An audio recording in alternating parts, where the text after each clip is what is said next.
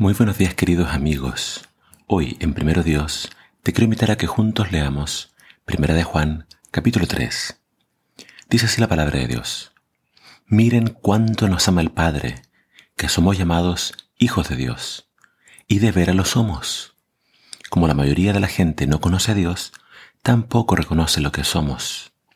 Sí, amados míos, ahora somos hijos de Dios y no podemos ni siquiera imaginarnos lo que vamos a hacer después.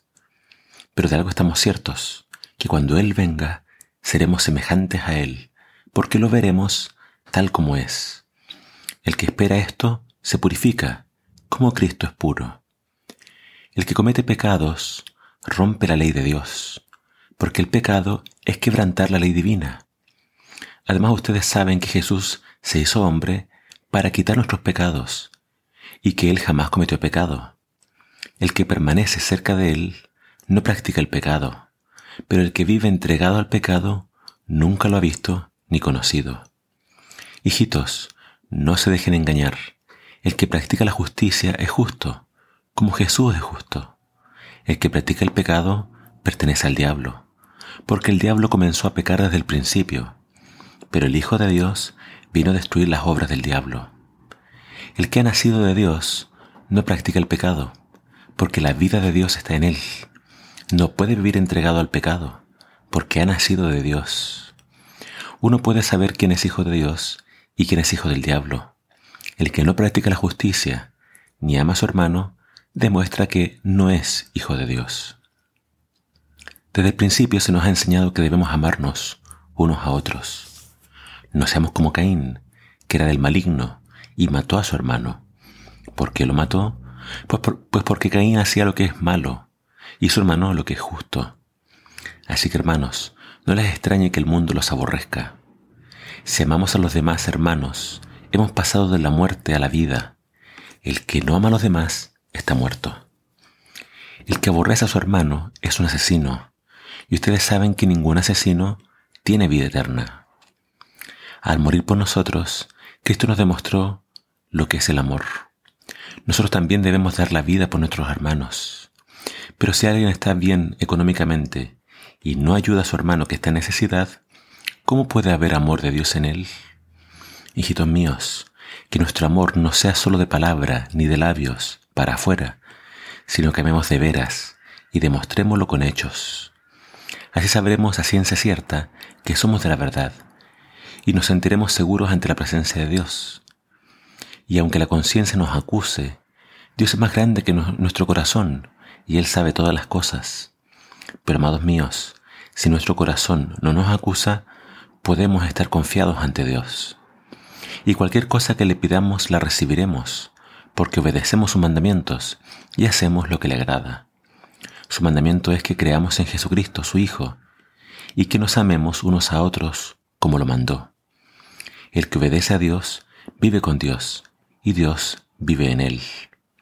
Y sabemos que Dios vive en nosotros, porque el Espíritu Santo que Él nos dio. Juan acá de forma muy lógica nos explica cuál es la voluntad de Dios para nuestra vida.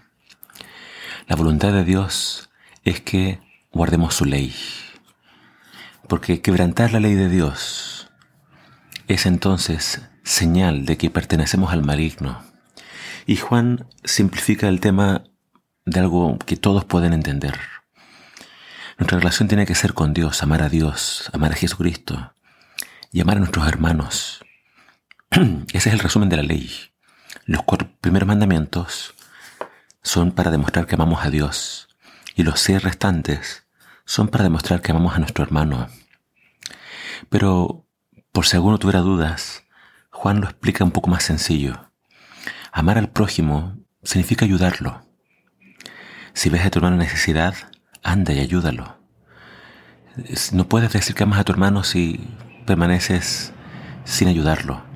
También Juan dice que aborrecer, odiar a un hermano, también es una señal de que Dios no está en tu corazón. Ahora, Juan dice, somos hijos de Dios. Del momento en que aceptaste a Jesús como tu Señor, como tu Dios, tú eres un hijo de Dios y todavía no somos todo lo que vamos a hacer, porque cuando Cristo venga seremos transformados. Ahora, Juan hace esta aclaración, sí, cuando Él venga seremos eh, hechos a su imagen, pero mientras esperamos ese día tenemos que seguirnos purificando nosotros mismos. A eso se le llama la santificación. Es decir, Cristo murió por mí, yo creo en Él y soy justificado, soy perdonado. Pero hasta que Él venga, debemos trabajar en nuestra santificación, en nuestra purificación. Tenemos que estudiar la palabra de Dios y ver en qué quizás todavía estoy fallando y pedirle al Espíritu Santo que me transforme y que cada día me haga más semejante a Jesús. Tengo que mirar, como decía Santiago, atentamente a la ley de Dios, a la ley de la libertad, para que mi vida sea transformada más semejante a la vida de Jesús. Entonces, Juan nos dice, ámense unos a otros, no como Caín. Y a la vez él dice, esto es no es un mandamiento nuevo, es un mandamiento nuevo porque tenemos que amar como Jesús nos amó, pero es un mandamiento que siempre hemos tenido. Entonces, la meta es alta, ser como Jesús, amar al prójimo, pero se nos dio el Espíritu Santo para que Él haga la obra en nosotros. Así que, ¿cuál es la clave?